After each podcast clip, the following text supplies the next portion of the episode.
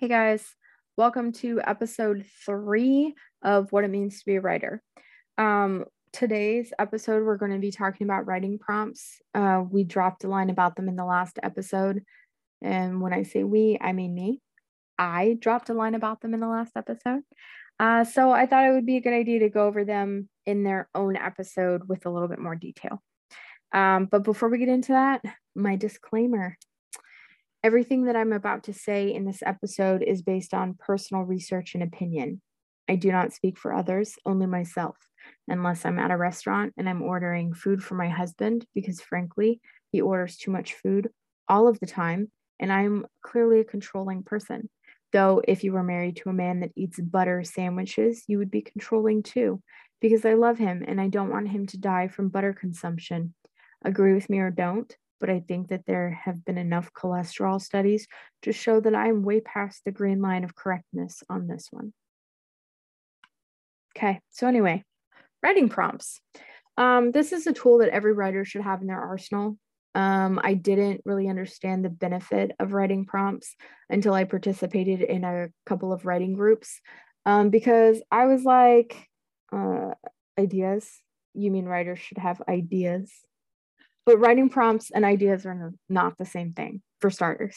Okay, an idea is something that you have and you want to write about, whether it's going to be a story idea or a concept or just a really good idea about something. Ideas usually have direction or are complete in a way and just need to be fleshed out. Um, writing prompts are just sentences or a word or a suggestion. Also, um, the most important part about writing prompts is that you don't know what to write ever. Um, they're just random words that someone says, and then you have to create a story around them. They're an exercise. Um, it's really hard. Uh, that's the point of a writing prompt, though. Uh, it's supposed to be hard, and you don't know what to write about. And maybe 70% of what you write is probably just going to be complete and total garbage. Even if you stumble upon a good idea, you're probably just going to keep that idea uh, that you got from the writing prompt and then you're going to like get rid of the rest of it because it wasn't very good just the idea was. Anyway it goes back to discipline though.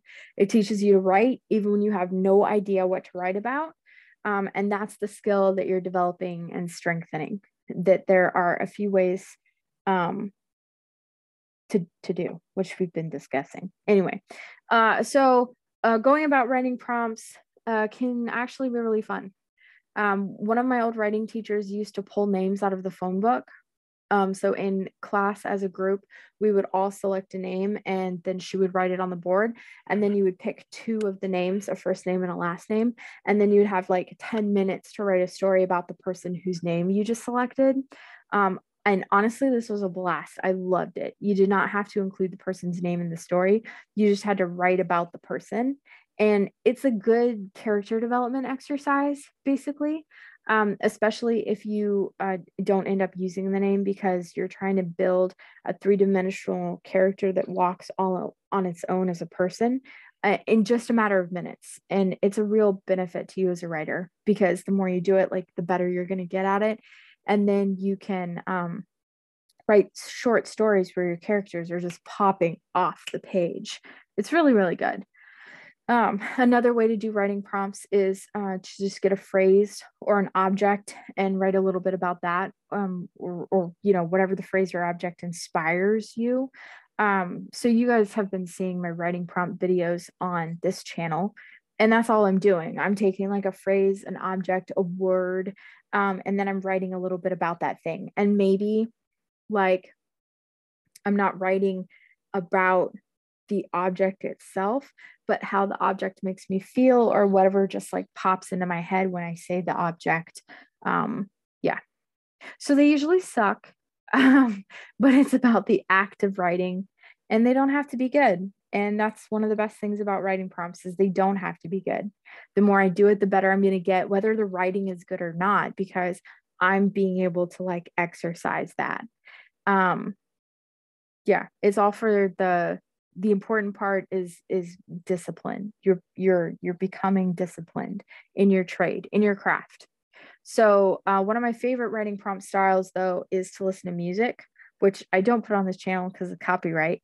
But um, you get to pick a song that inspires you and you write based on the song. I get so many story ideas when I'm listening to music, um, some great, some not so great. Uh, I personally love music and I'm easily inspired by music. So for me, this is a great way to instigate a writing prompt. Um, I'm actually like, uh, you know, the Lumineers Cleopatra.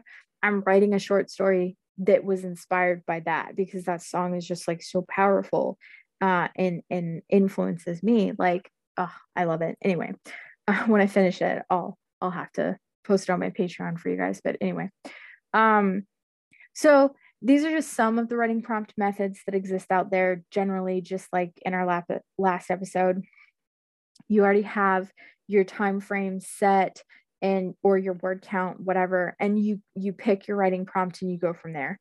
It doesn't have to be the best thing that you've ever written. It's about strengthening your skills as a writer. Uh, get out there and put the words on paper over and over and over again. By doing that you're teaching your brain to focus and your body to concentrate on what you're trying to achieve.